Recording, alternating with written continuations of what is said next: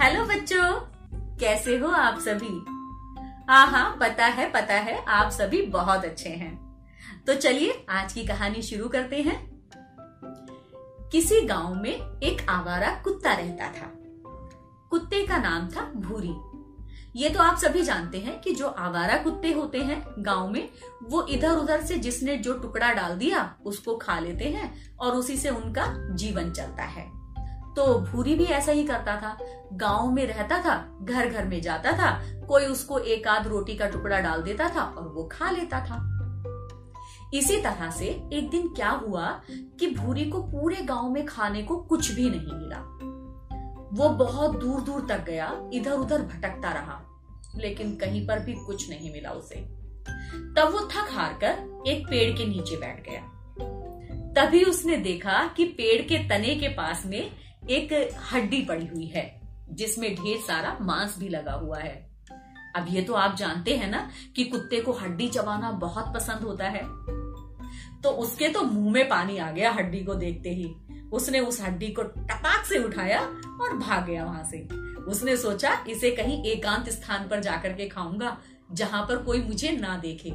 तब भूरी उस हड्डी को मुँह में दबाए एकांत स्थान की तरफ़ चल पड़ा। रास्ते में एक नदी पड़ी उसने अपनी परछाई को नदी में देखा। तब भूरी ने सोचा, ओहो, ये तो एक और कुत्ता है, जिसके मुँह में हड्डी है। तब उसने मन ही मन सोचा, ओ, क्यों ना मैं इसका भी टुकड़ा ले लूँ? अगर मैं इसकी भी हड्डी ले लूँगा तो मैं दो दो हड्डियाँ खाऊँगा तो कितना मज़ा आएगा।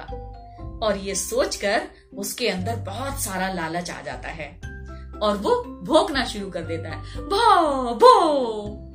लेकिन जैसे ही वो भोंकने के लिए मुँह खोलता है ना, तुरंत उसका जो हड्डी का टुकड़ा था, वो नदी के अंदर जाकर के गिर जाता है, छपाक से। बेचारा कुत्ता। अब क्या करे? उसका हड्डी का टुकड़ा तो पानी में गिर गया। ढूँढने से भी नहीं मिलेगा। अगर वो खुद नदी में कूदेगा तो मर जाएगा। तो बहुत उदास हो जाता है और पुल पार करके वापस जाकर के कहीं बैठ जाता है। और सोचता है कि काश मैंने लालच ना किया होता।